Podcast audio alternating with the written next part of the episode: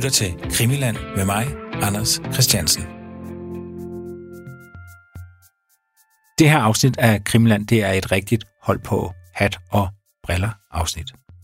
Vi er stadig i gang med MS Estonias forlis i 1994. Men udover at Estonia fragtede mennesker fra Vilnius til Stockholm, ja, hvad fragtede skibet så ellers? Det handler det om i dag. Min gæst er endnu en gang historiker Anders Højs. Rigtig god fornøjelse. Estonia, Estonia. Uh, mayday, mayday. Estonia, Silja Europa. Are you uh, uh, calling Mayday? Estonia, what's going on? Can you reply? Uh, this is Estonia. Uh, uh, god afton till alla. En bil och passagerarfärja med 867 personer ombord har sjunkit söder om finska Utö. Den svensk-estniska färjan Estonia var på väg från Tallinn till Stockholm när den vid halv ett-tiden i natt slog runt i det hårda vädret. Det hela uppges ha gått mycket fort. På mindre än fem minuter kantrade och sjönk färjan. Skal vi snakke om, øh, om våben? Ja, jeg havde, jeg, jo, han er pedant lidt fra begyndelsen af. Jeg synes, vi skal tale om transporter af militært materiale.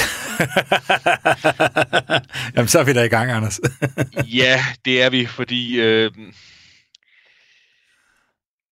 altså, vi, transporter af militært materiel og smuglinger generelt øh, vil, vil sådan være, være et oplagt sted at begynde. Altså, fordi hvis vi begynder sådan nederst i sådan specificeringshierarkiet, så ved vi i hvert fald, at øh, Estonia blev brugt til øh, smuglerier generelt. Mm.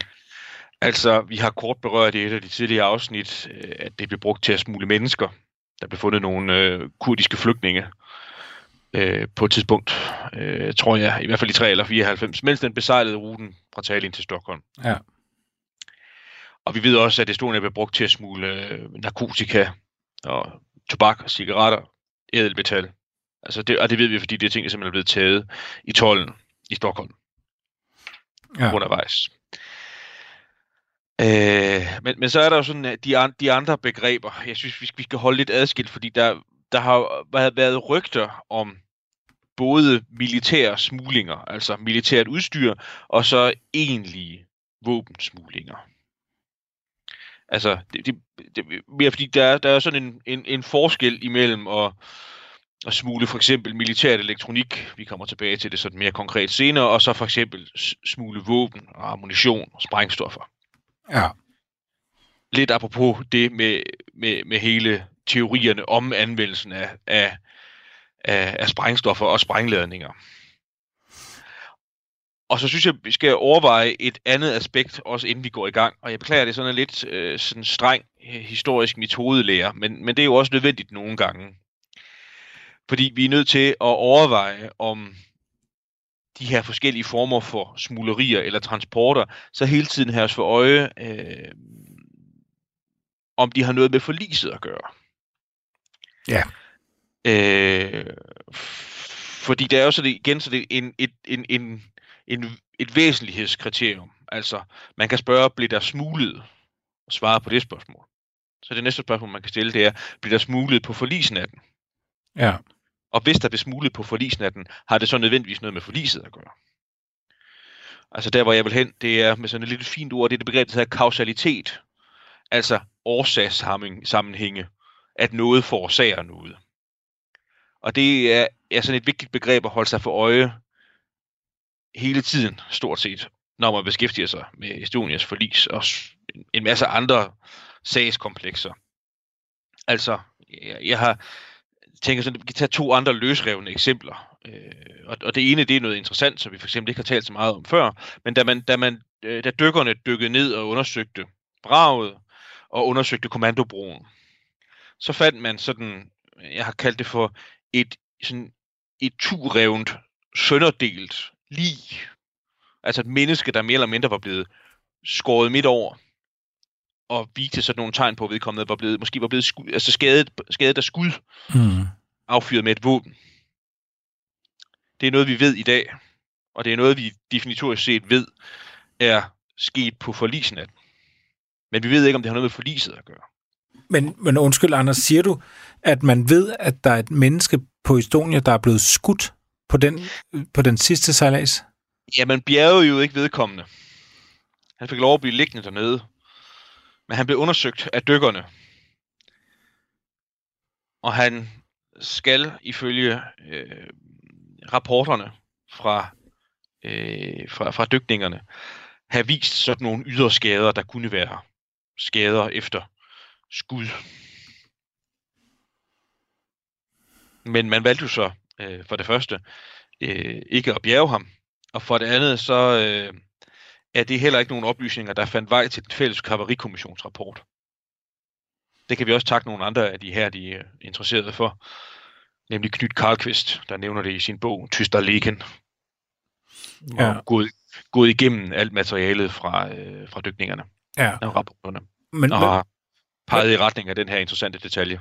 Men jeg skal bare sige, de der dykninger var jo, altså, det var jo meningen, at de skulle bruges i kommissionen. Og det, altså, det er jo kommissionens mænd, så at sige, der dykker, ikke? Jo, det er det. Men den detalje fandt man så ikke så interessant, så man tog den med i den fælles rapport. og, du, og du har jo ret, at, at en mand bliver skudt, har jo selvfølgelig ikke noget med, at færge går ned og gøre. Altså, nødvendigvis. Altså, det, det kan man jo ikke, der er jo ikke noget, men igen, så det der ord påfaldende, eller det er da også for underligt på en eller anden måde, at det skal ske. Lige præcis. Det må, det, det må man sige. Øh, altså også fordi det må jo være sket meget tæt på, at forliset skete. Altså fordi ellers så kunne man jo forvente, at, øh, at man laver jo ikke bare et, øh, en, en skudskadet person ligge på guldtippet på kommandobroen. Altså hvis det var sket en time eller to før, så havde man jo nok fundet lige i skibets hospital, eller et andet sted ja. På skibet. Ja. Så det er jo igen, vi må sige, det er påfaldende en speciel omstændighed, som vi desværre ikke rigtig har fået svar på. Hvorfor skete det? Vi har også talt om nødsignalerne på et tidspunkt. Det her med, at de er besynderlige, kortfattede. Ja. Nogle radioforstyrrelser. Vi ved, det skete på forlisen af den, men vi ved ikke, om det har noget med forliset at gøre. Det er sådan, ikke for at være lyseslukker, men det er sådan et, et, et væsentligt kriterium hele tiden at forholde sig for øje. Men med hensyn til øh, de militære smuglinger og våbensmuglingerne, uanset hvilket tidspunkt de er sket på, altså så længe de selvfølgelig er sket i den periode, hvor, øh, hvor Estonia besejlede ruten fra Tallinn til Stockholm, er interessante, definitorisk set interessante. Og det er de, synes jeg, er den meget kortfattede årsag, at så ved vi, at Estonia, en civil passagerfærge med jo civile, altså i, i hver eneste gang Estonia sejlede i hundredvis, og sådan akkumuleret set i tusindvis af, af, af, af civile passagerer, blev brugt af stater til et andet formål, end det skibet skulle tjene til. Altså, militæret har jo deres egen, helt, helt egen parallelle infrastruktur. Så hvis man måtte have ønsket at føre noget ud af Estland, så havde man haft den mulighed, at man kunne have brugt et øh, svensk flådefartøj. Mm. Eller hvad man nu ville have gjort. Men det var en helt anden sag, når man brugte en civil passagerfærge. Og så havde jeg tænkt, at vi skulle tage det sådan lidt i faser i forhold til de her militære smuglinger, ja. der var ombord. Og det kan vi lige så godt begynde med at sige, at det var der. Det blev afsløret og er nok sådan omtrent almindeligt kendt i dag, at det skete. Ja. Øhm, men det, der er interessant, hvis vi går kronologisk frem, det er, at øhm, de her rygter, både om militære smuglinger, men også våbensmuglinger specifikt, det begyndte som nogle rygter og nogle spekulationer, faktisk umiddelbart efter, at Estonia var forlist. Ja. Øhm, der var øh, avisskriverier om det. Jeg har tidligere refereret de her øh, meddelelser, der tilgik svensk presse og øh, øh, Cepos, hvad hedder sådan noget, telefonmodtagelse dagen efter Estonia var forlist, hvor det blev meddelt, at Estonia var blevet øh, var blevet sænket, som, for, for, fordi at, øh, at skibet blev brugt til at udføre øh, militær teknologi fra de sovjetrussiske baser, man var ved at demontere, og det var Rusland, der stod bag. Mm. Øhm, så der, der var jo sådan, altså der var i, i utrolig mange rygter og spekulationer umiddelbart efter Estonia forliste, og det skal man ikke slå hen. Selvfølgelig være skeptisk over for de informationer, der bliver præsenteret for, men, men definitivt set er det interessant, fordi der kan være nogen, der vil meddele sig, eller der er nogen, der vil påvirke informationen. Ja. Jeg har taget sådan et polemisk eksempel med, vi har jo nævnt det nogle gange, men det er den her øh, pressekonference, hvor statsministerne for de tre lande, Estland, Finland og Sverige, del, deltager i dagen efter, eller faktisk den dag, hvor, hvor forliset er sket ved middagstid i Åbo i Finland, hvor, hvor, hvor vi har refereret flere gange til, at Carl Bildt sådan siger lidt, lidt umotiveret, at, at forliset skyldes en konstruktionsfejl. Mm. Det var jo også ret beset, uanset hvad man vender og drejer det, var det også et rygte. Det var spekulation. Men det var så spekulation med gennemslagskraft. Ja. Må man sige. Ja, hvordan siger du på et tidspunkt, hvor man ikke har undersøgt øh, vraget, ikke? Ja. Noget af det andet, der også sker i den tidlige fase, der om man så må sige, fyret op under de her rygter her om smuglerier af militærmateriel, det er, at i øh, ganske kort tid efter forliset, nogle uger efter forliset, der blev en, øh, ja, han var sådan set russisk-estisk, Igor Kristopovich, der havde været sådan en noget højt rangerende tolvtjenestemand i Estland, og så ved siden af det, så drev han sådan en slags, hvad skal vi kalde det, speditionsfirma, hvor mm. han organiserede øh, transporter ud af Estland. Faktisk ofte, hvor han brugte Estonia som forbindelse ud af til. Han blev myrdet. Og han blev ikke bare myrdet, men han blev likvideret. Altså omstændighederne var så tydelige, øh, at han blev likvideret. Altså, han blev myrdet ved øh, sin bil, uden for den, det lejlighedskompleks, hvor han boede i. Og man, der var simpelthen sket det, der var, der var vidner til stede, men man kunne også sådan ved hjælp af omstændighederne kortlægge, hvad der var, der var sket. Det var, der var nogen, der havde, for nu at sige det for enkelt set, så punkteret Kristopovits bil. Altså enten stukket en kniv i dækket, eller hvad de nu havde, men han gik ned for øh, at køre i sin bil, og så fandt han den så i punkteret tilstand. Og så gik han i gang med at finde dundkraft og krydsnøgle frem, og så i det, han sad på huk ved sin bil, så kom der en bil kørende, og så trådte der nogle personer ud og myrdede ham. Ja. Og kørte igen. Og så var der i hvert fald en, der blev tavs. Og noget af det, man igen, det her, det var rygter og spekulationer. Men det gik selvfølgelig på, at Kristopovic vidste noget om transporter ombord på Estonia at der enten kan have været en eller anden form for meddelagtighed, men de andre oplysninger gik i retning af, at øh, skulle have fjernet nogle øh, kameraer med billeder fra overvågningskameraer fra havnen i Italien. Altså øh, overvågning, overvågningen af, da Estonia blev lastet den aften, hvor det afsejlede og at han skal have haft det her materiale. Det er aldrig blevet BDB eller afkræftet. Men det var mere for at sige, det var, det, det var et rygte, der knyttede an til en bestemt person, og en ja. bestemt begivenhed, altså det vil sige i praksis mordet på en person. Ja, og det, det hvad var du sagde, det er cirka en måned efter forliset? Ja, bliver, jeg tror, jeg, jeg, mener, jeg mener, det er nogle uger efter. Ja. På et tidspunkt i øh, oktober 1994.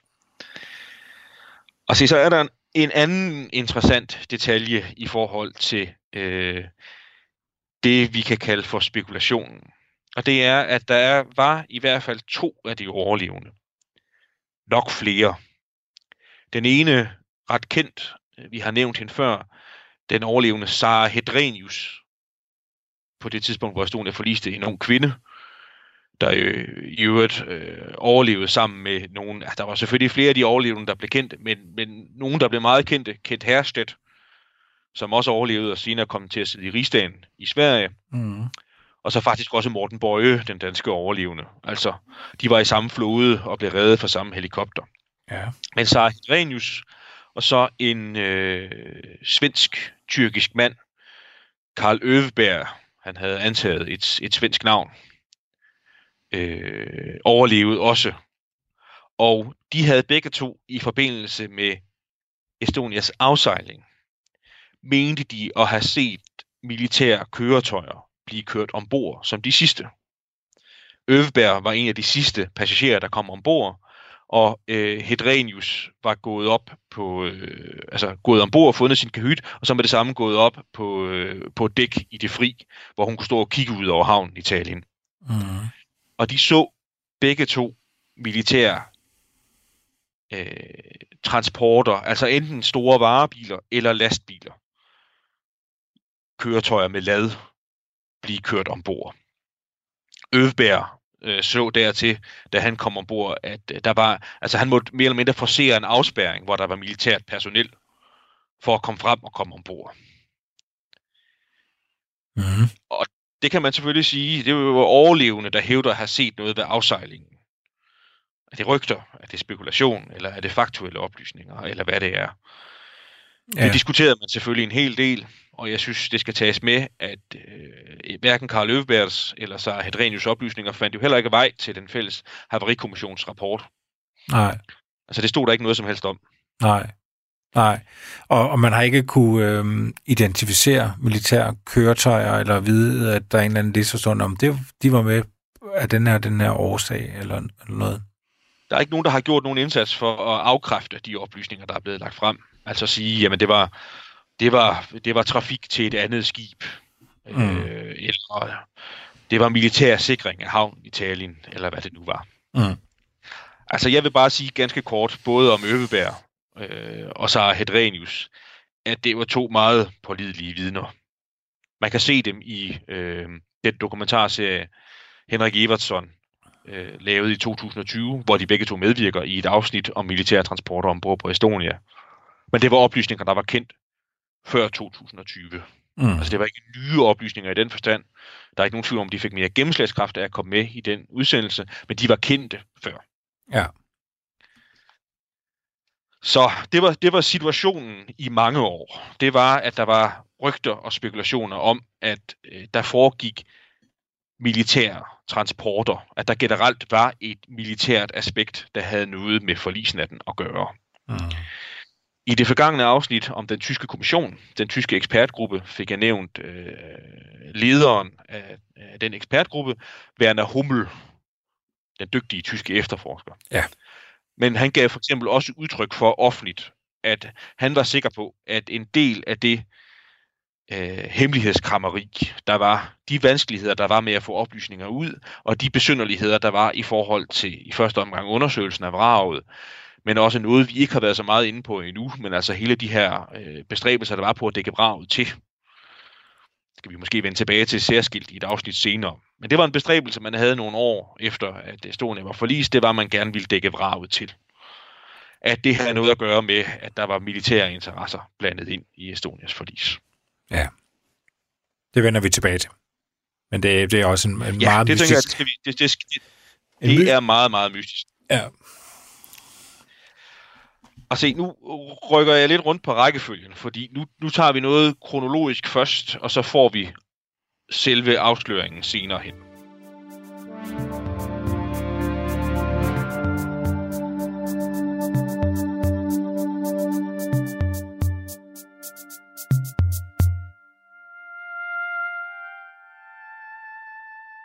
Det vi ved i dag, det er, at i 1992, der var der sket det, at ledelsen af det svenske tolvvæsen og ledelsen af det svenske militær, de havde lavet en aftale, til med på papir, om at det var muligt, altså man etablerede en form for praksis for, at man kunne få det udstyr, man måtte ønske ind i Sverige, uden at få det fortollet på normal vis. Altså det, man havde, dybest set havde lavet, det er, at man havde lavet forudsætningerne for at lave legal smugling. Ja. Ja. Og den havde de relevante myndigheder lavet. Den aftale, den var dateret i 1992 og formuleret sådan i ret generelle vendinger. Men der, den havde ikke uden nogen udløbsdato, man havde lavet den aftale. Mm. Og så sker der det i 1900 og, i september 1994, at øh, der får en ledende svensk 12-tjenestemand, han får besked på, at han skal indfinde sig på sin afdelingsleders kontor, og så skal de i fællesskab tage op til øh, ledelsen af tolområdet i Stockholm for at få en besked. Og den besked, de får, det er, at der vil komme en øh, bil ombord øh, på Estonia inden for kort tid. Øh, og den bil, den var omfattet af den aftale fra 1992, man havde lavet. Altså, den skulle ikke fortolles på sædvanlig vis. Altså, folk har, ja, jeg ved ikke om, om mennesker sådan i al almindelighed har, har, har, har glemt i dag sådan noget med generelt at blive underkastet 12 undersøgelser. Altså i dag der lever vi jo i EU's indre markedtider, hvor der ganske vist ikke lige nu, men ellers så har, er grænserne jo ofte åbne, der er ingen kontrol, der er ingen inspektion. Men det var noget andet med trafik mellem Estland og Stockholm. Mm når færgen ankom, så skulle alle biler øh, igennem en paskontrol, og de fleste blev også taget ud til sådan en form for tolvkontrol, for at øh, forhindre, for nu at sige det lige ud, at privatpersoner de oversvømmede øh, Sverige, hvor alkohol- og tobaksskatten den var høj, med billige forsyninger fra Estland. Ja. Så der var rutinemæssig fortolkning af alle de køretøjer, der kom ombord. Men der blev altså afgivet en ordre om, at øh, at der ville komme en bil med øh, Estonia, som ikke skulle fortolles. Og det blev til med ekspliciteret, at den ordre, den kom fra en overordnet til den her regionschef ved tolvvæsenet. Jeg vil ikke specificere hvem, Nej. men den kom fra et højt sted i svenske myndigheder. Og se, det sker så, ved vi i dag. Den her 12 mand, han tager sig personligt af sagen, øh, personligt den 14. september 1999. Og nu skal vi lige bringe i erindring af, at Estonia forliser natten mellem den 27. og den 28. september. Ja. Så det er to uger før, at Estonia forliser, så øh, står 12-tjenestemanden på havnen i Stockholm 14. september. Han har mhm. fået øh, registreringsnummeret og sådan typebetegnelsen på den bil, han skal holde øje med. Men han, han gør så det, at han rent faktisk vinker den ind til siden alligevel. Altså selvom han har faktisk fået ordre på, at han skal slippe den forbi, så vinker han den ind til siden alligevel. Den mand, der sidder bag rattet, der er kun en enkelt mand i bilen, præsenterer sig som Frank Larsson, en muligvis et dæknavn, det er det, der tyder på. Hvad hedder det? Og den 12 øh, tjenestemand, der så har fået ordren, han får sådan gjort det klart, at, at det er en form for pseudokontrol, de gennemfører. Ja. Men han gør så alligevel det, at han ser i bagagerummet på den her Volvo her, hvor der står nogle opstablede kasser. Han skærer nogle stykker af dem op og, og ser, at der er sådan noget øhm, militært elektro, elektronisk udstyr i. Han kan ikke specificere det nærmere, end at det er sådan nogle små genstande i kasser, der ud fra hans bedømmelse enten kan have været øh, sådan nogle transportable radioer, walkie-talkier eller en form for måleudstyr. Mm. Og det kunne han specificere, fordi der var, der var, der var simpelthen sådan en måler på fronten, og det kan jo så enten med at have en eller anden form for, for, for øh, måleudstyr i sig selv, eller så ofte på en walkie-talkie, så er der jo sådan en indikator i, i forhold til sådan noget med signalstyrke. Altså signal, mod, man mod, mod, modtager eller afsender, hvor stærkt er det. Men, men, men den her 12-tjenestemand lader så den her Volvo passere, men han, men han har så, så, så bilens nummer. Og det han gør, så han er nysgerrigt anlagt, det er, da han går op på sit kontor, så er det så heldigt, så han har adgang til det svenske motorregister. Altså det vil sige, at han kan taste registreringsnummeret ind på en bil, og så kan han se, hvem bilen tilhører. Uh-huh. Og se, den bil, han lige har, om man så må sige, pseudo-kontrolleret, den tilhører et, øh, et firma, der hedder Ericsson Access. Og hvad er det nu, det her med Ericsson? Ja, det er mobiltelefon. Der er måske ikke så mange, der kan Lige præcis. Den store svenske telefonkoncern. Ja. Hvis vi går tilstrækkeligt langt tilbage, så er der nogen, der har haft Ericsson mobiltelefoner. Lige præcis. Og de laver rigtig meget inden for, øh, for telefoner og radiokommunikation generelt. Og se, så sker der det, at den her 12 han får en ny besked. Og det er, at den 20. september, Det vil sige seks dage efter den første transport, og en uge før forliset, får han besked på, at der kommer en ny transport, der skal behandles lige sådan. Den kommer også ombord på Estonia. Og den her gang er det en kassevogn, der kommer. Den har flere kasser med i øh, varerummet. Tolvtjenestemanden mener med stor sikkerhed, at det er den samme type varer, der kommer. Altså han kan jo ikke stå og splitte hele bilen ad og åbne alle kasserne, Nej. øh, og han er ikke helt så grundig, men han undersøger også bilen øh, igen og finder det her materiel. Og se, så sker der så det, at i ugen efter den 20. september, der har den pågældende 12 tjenestemand ferie, så han tager en tur i sit sommerhus og går på nogle vandreture ude i fjellet. Og så sker der jo det, at Estonia forliser. Mm. Og øh, den her 12-tjenestemand hører ikke rigtig noget fra sine foresatte om det. Han går selv og tænker lidt over det og bekymrer sig lidt om det. Ringer nogle enkelte telefonsamtaler til cheferne, men, men, men får sådan at vide, at der, der er ikke nogen sammenhæng. Han har ikke noget at være, være bange for. Nej. Og se, så er spørgsmålet så, hvorfor ved vi det, jeg har siddet og refereret nu? Hvor ved vi det fra? Det ved vi, fordi i 2004, der tog den pågældende tjenestemand, Lennart Henriksson, hed, han. Jeg ved faktisk ikke, om han lever mere. Jeg vil tro på det tidspunkt, hvor han, øh, hvor han øh, tog øh, kontakt, og det er i øvrigt med en journalist, vi har nævnt nogle gange, Lars Bornes, Ja. en svensk journalist, som har dækket Estonias forlis en del for svensk fjernsyn, Og palmordet. og Palmemordet også. Ja. Ham, ham tog Lennart Henriksson kontakt med. Som sagt, jeg vil gætte på, at han må have været omkring en 60-65 år på det tidspunkt. Og en del af tyder på, at han var gået på pension. Og det der var, det var, at Lennart Henriksson gjorde det klart over for Lars Bornes, at den her beretning, vi lige har været igennem, den havde øh, sådan en karakter af sten om hjertet ved ham. Altså han havde det øh, dårligt med det, han vidste, og det havde han af to årsager. Fordi, for, for det første, fordi han rent faktisk kendte Estonias kaptajn, Arvo Andresson, som jo omkom ved forliset, kendte Lennart Henriksson privat.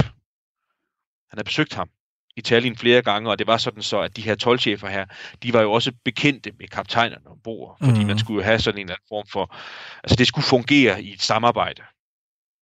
Men, men Henriksson havde så været gode venner med, med, med kaptajn And- Andresson, og var nervøs for, at hans gode ven, han var død på baggrund af, af de her militære transporter, der havde været ombord. Ja. Henriksson havde selvfølgelig også læst aviser og læst om alle de her rygter, der havde været om militære transporter og mulige våbensmuglinger osv. osv. Altså han var simpelthen bange for, at han havde medvirket til ulovligheder. Og han er simpelthen også gået så vidt, at han havde undersøgt, om den tavshedspligt, han ellers var omfattet af, om den også omfattede, øh, hvis han havde øh, været meddelagtig i, i, i ulovligheder i tjenesten. Og det gjorde den ikke, så han kunne godt udtale sig. Og det gjorde han så. Han fortalte den historie, jeg havde gengivet nu her, om, om, om, om personerne, om øh, bilerne og de oplysninger, han havde. Han havde ret solid dokumentation for, at han havde gjort, som han, han sagde, han, han havde gjort. Altså det, han havde for eksempel gemt det ud, øh, udtræk fra motorregistret, han havde, Mm. som jo var, tids, som var tidsstemplet. Altså udskriften var, var, var, var tidsstemplet, og den var foretaget den dag, hvor han hævdede, at han havde gjort det, og viste, øh, hvad, hvad, det var for en bil. Og der stod også Ericsson Access på. Ja. Og det, øh, der så blev ud af den kontakt mellem Henriksson og Bornes, det var en øh, tv-udsendelse i øh, et svensk program, Opdrag Granskning hedder det, så det er et magasin, hvor man, hvor man har undersøgende journalistik i, Ja. der blev vist i december 2004. Den er tilgængelig på YouTube, så man kan sidde og se den, hvis man er interesseret i det. Der er nogen, der har været så flinke at gemme den. Og det viste sig, at øh, den beretning, jeg lige har gennemgået nu, det Henriksson fortalte Bornes, det stemte fra ende til anden. Mm.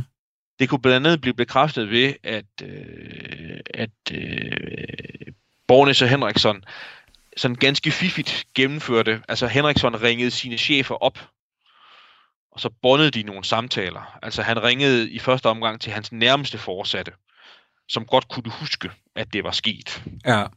Altså, de havde fået af ordre her, de havde fået den fra højere sted. Men, men når Henriksson ringede ham op, så, så, så gjorde han det klart, at der var ikke noget at være nervøs for i forhold til en sammenhæng med forliset. Han kunne sove roligt om natten. Hvorimod, at hvis man bevægede, bevægede sig højere op i hierarkiet, og det gjorde Henriksson til del selv ved at ringe øh, den chefen i det næste led op, så begyndte hukommelsen sådan at svigte. Altså, han kunne ikke, den, den, de, de to personers chef kunne ikke huske noget, og Bornes tog også kontakt til, til nogle folk inden for det svenske militær, der også sagde, at det var absolut ikke noget, de kendte noget som helst til. Bornes tog også fat i den, der havde været registreret som direktør for det her firma Ericsson Access, sagde, at det, de kendte direktøren ikke noget som helst til. Mm. Der måtte være nogen, der havde misbrugt deres biler til formål, de ikke var til. Ja. Men det blev i hvert fald, øh, hvad hedder det, jo så etableret, at øh, ud fra tv-programmet, at der havde været de her transporter den 14. og den 20. Og at mistanken var vagt, og det var selvfølgelig en øh, stor, stor sensation i svensk presse, ja, de her oplysninger frem. Altså, der findes sådan et, et, et tv-klip med Sveriges statsminister, det var Jørgen Persson på det tidspunkt, hvor man kan se, at øh, selv Sveriges statsminister er meget vred over de op, vred rystet over de oplysninger, der kom frem.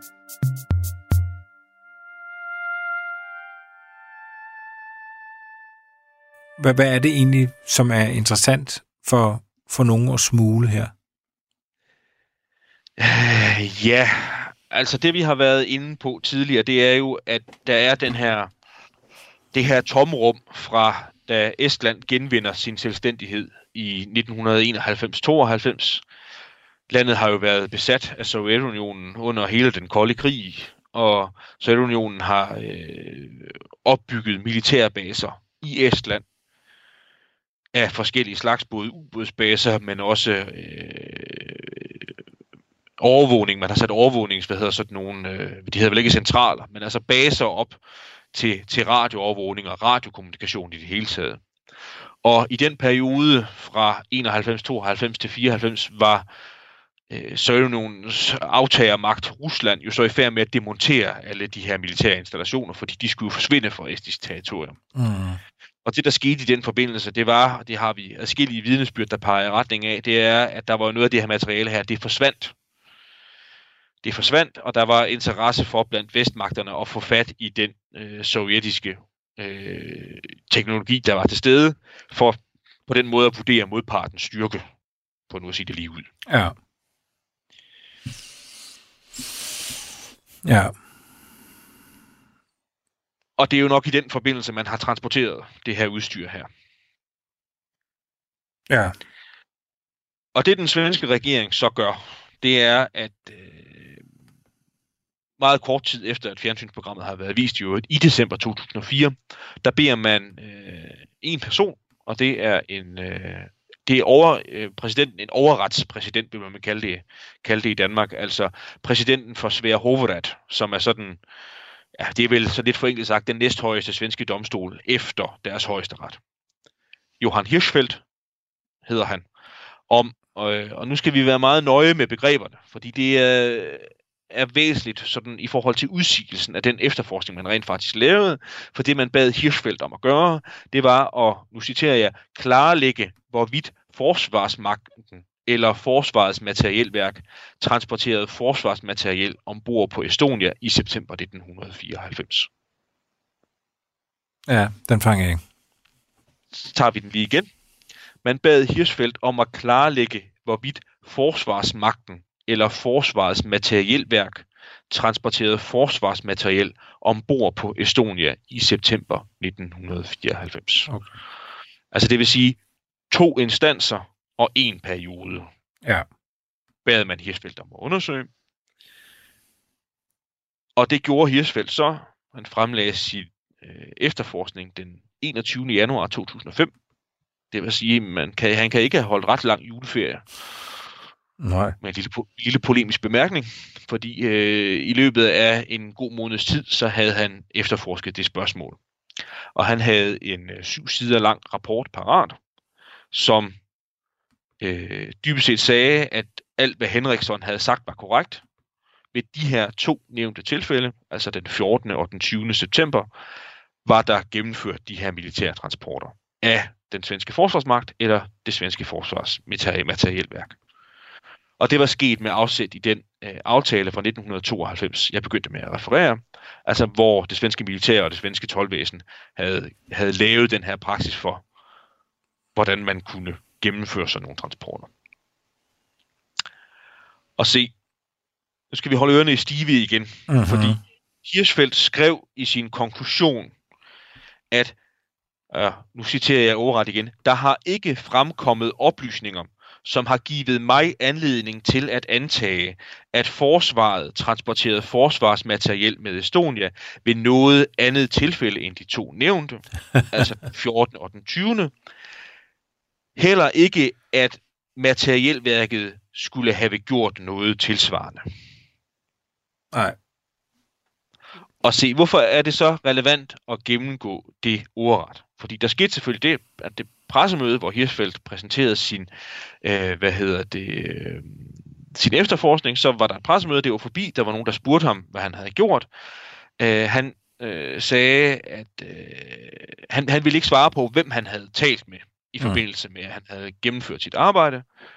Og der skete faktisk også det, vi kan lige så godt tage den, noget af det dramatiske allerede nu, fordi det her det skal jo ikke bare, bare være sådan et kedeligt program hele tiden.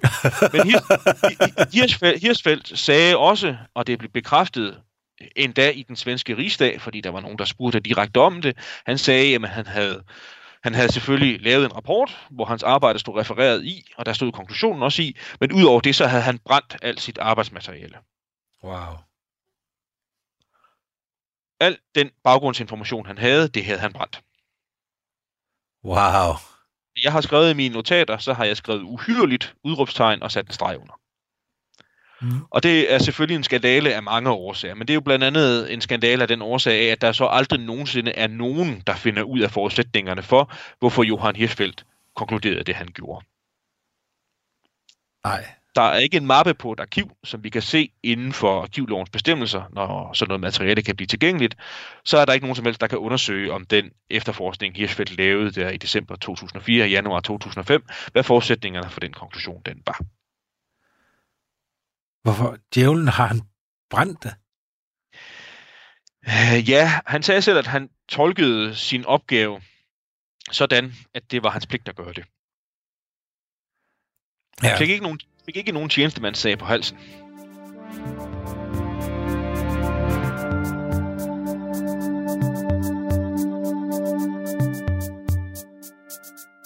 Han fandt kun øh, to øh, tilfælde af smugleri, og det var de to tilfælde, der allerede var offentligt kendt. Ja, det var det, han fandt ud af.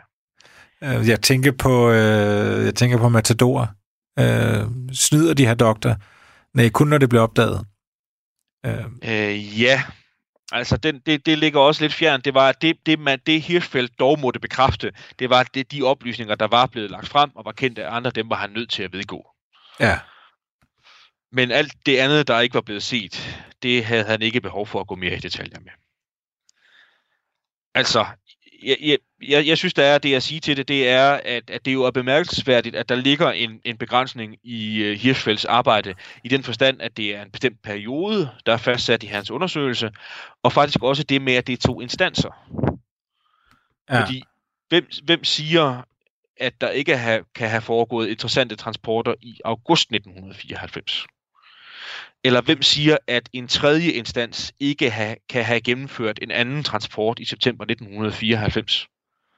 Altså, vi skal, hvis vi skal stille det lidt firkantet op, så siger Hirschfelds rapport ikke noget som helst om, at en tredje instans kan have gennemført en transport den nat Estonia forliste.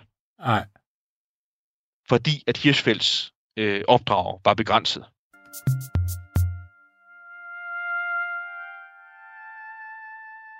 Og jeg vil, jeg vil bare sige sådan, at vi har, vi har sådan indirekte vidnesbyrd om, at der i hvert fald er foregået andre transporter på andre tidspunkter. Fordi en af dem, Lars Bornes fik i tale i forbindelse med sit tv-program, det var den svenske militærattaché i Estland i perioden. Søren Lindmann hed han. Han stillede gerne op i interview, og han fortalte, at han sådan på eget initiativ havde fået mulighed for at få fat i, øh, han beskrev det som øh, antennen fra sådan en stor, meget avanceret russisk lyttestation, der havde været. Og den vedgik Lindman sig, at han på egen hånd skaffede ind i Sverige i tjenesten. Mm. Uden at specificere det nærmere. Det ville han dog ikke svare på. Men der har i hvert fald foregået andet, og det er jo nok kommet ind i Sverige på en eller anden måde. Ja. Det vil Lendman så ikke fortælle noget om. Men vi kan jo kun gætte. Vi kan gætte på, at han måske har taget sin tjenestevogn og taget Estonia over Østersøen, eller har kørt ned og øh, Italien og, og, og givet sit udstyr til et svensk flådefartøj, der var på besøg, og så er det kommet over på den anden side. Men, men, men formålet indtil videre, det er bare i hvert fald så at skitsere, at vi har en, en, en, en tredje person, som også vedgik, at han havde udført øh, sovjetisk øh, militærmateriel ud af Estland.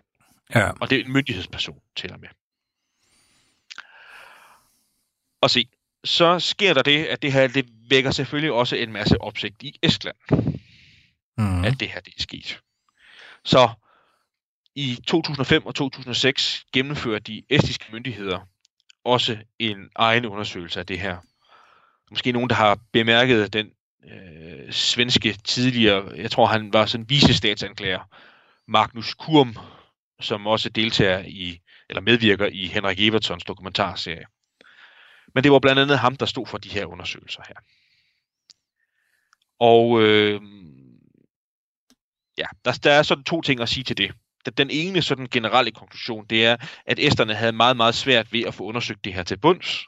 Fordi lige så snart der skulle samarbejdes øh, med, øh, med de svenske myndigheder, så var det svært for æsterne at få pålidelige oplysninger udleveret. Mm. Altså, man kunne simpelthen ikke få adgang til at samtale med, med, med svenske tjenestemænd, man kunne ikke få adgang til svenske arkiver, øh, og man fik modstridende oplysninger, ifølge Kurms udlægning. Ja. Men der sker også noget meget interessant, som ikke har fået så meget opmærksomhed, og som for eksempel ikke er, er med i Henrik Evertons dokumentar, men som er nævnt i øh, en relativt nyudgivet bog om Estonias forlis. Stefan Torsell hedder forfatteren. Bogen hedder øh, Den svenske stats havari. Og i den bliver det offentliggjort, Torsell har selv været til stede, at der blev afholdt sådan et, Torsell kalder det for et symposium. Altså, hvad skal man kalde det? Sådan et møde, et foredrag, en temadag om transporter i Tallinn i øh, 2005 om de her militære transporter. Og ved det symposium, der var der en øh, estisk militær tjenestemand til stede, som fortalte forsamlingen, at der havde været en militær transport ombord på Estonia, den nat Estonia forliste. Og den skulle have foregået på den måde, at esterne, det estiske militær, førte transporten ned til havneområdet, og så stod der svensk militær parat til at overtage transporten. Og at den skulle, det, der skulle være sket, da man førte det ombord, det var, at det var den sidste transport, der blev ført ombord, og lastvognene blev parkeret til styrbord. Og nu skal vi lige have fat i nogle af de oplysninger, der har været tidligere i vores afsnit, fordi der er noget helt bestemt med Estonias styrbords side, da Estonia afsejler. Mm. Og hvad er det? Kan du huske det, Anders? Øh, Estonias styrbordsside, det er noget med, at jamen, de er jo pakket, det er jo pakket for, den hælder lidt over mod styrbord. Lige nøjagtigt. Der er en slagside til styrbord. Ja. Og det, der så er blevet spekuleret i, det er, at det er den her uanmeldte transport, der kommer i sidste øjeblik, der bliver kørt ombord, og bliver anbragt til styrbord, og åbenbart var jeg godt til og medvirker til at forbære den her slagside her. Og den estiske militær tjenestemand kunne så sige, at det var ikke, han vidste, at det ikke var en transport, der skulle til Sverige. Den skulle videre til et tredje land. Nå.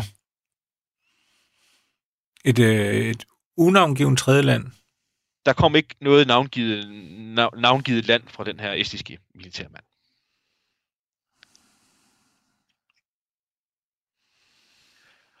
Og det er sådan set der, hvor vi er i dag i forhold til militærtransporterne.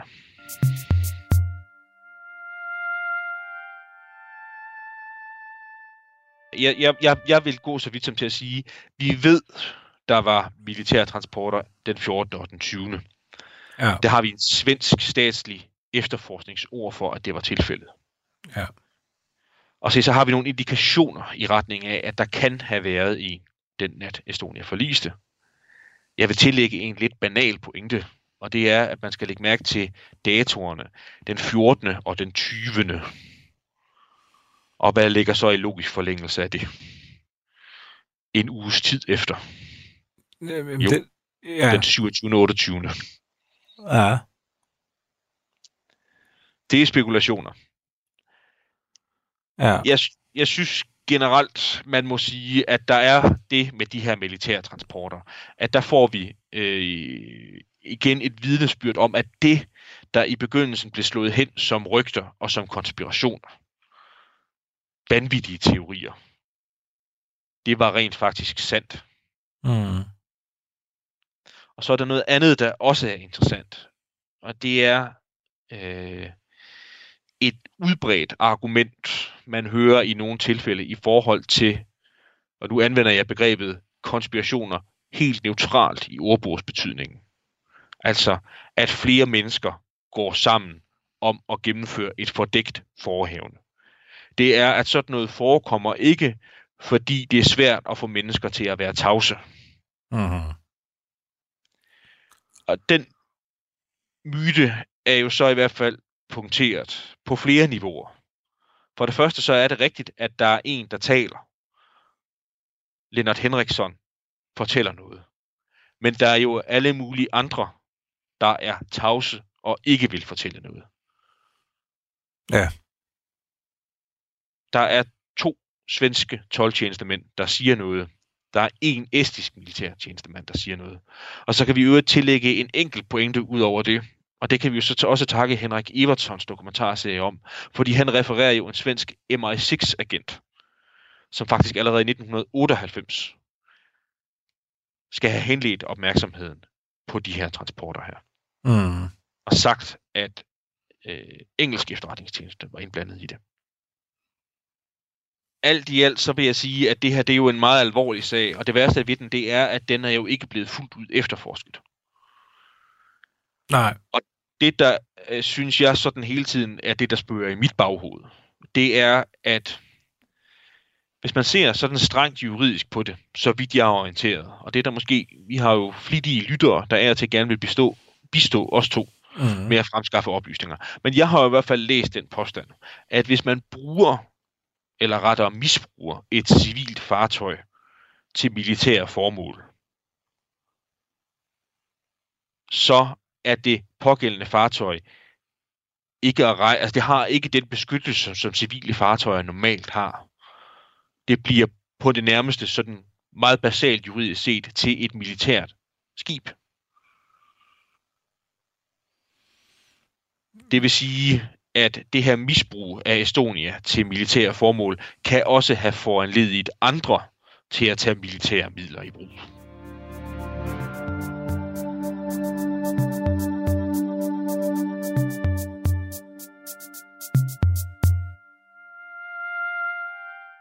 Det, det jeg ikke har kunne få til at hænge sammen i hele den her fortælling, det er jo, det er jo svenskernes hemmelighedskrammeri. Lad os sige, at øh, de har smuglet militært udstyr ud fra øh, det gamle Sovjet. Lad os bare tænke os til, at så har russerne øh, så sagt, at det skal I stoppe med, det har de ikke gjort, og så har de sænket øh, Estonia. Så har jeg sådan tænkt på, hvorfor, ja. Hvorfor fanden kunne svenskerne ikke sige det? Altså et eller andet sted, at sige, det, det er russerne, der har, der har gjort det. Men der, der er selvfølgelig en pointe, når du siger det, at man jo selv gør sig skyldig i, at man gør Estonia til ja, et, et militært fartøj. Og derfor så, er det- så er, det jo en, er vi over i noget, Ja, lige nu. et, andet regelsæt, et andet regelsæt, ikke? Jo, og det er jo det, der er blevet spekuleret at det, det er det, der øh, med, med, med måske lidt malplaceret ord, men det er det, der for- forplumrer billedet allerede fra begyndelsen. Det er, at der er, er forskellige aktører, der har noget på hinanden. Joo, meillä on nyt tässä ongelma. On paha kallistuma Programmet er produceret af Wingman Media for Radio 4.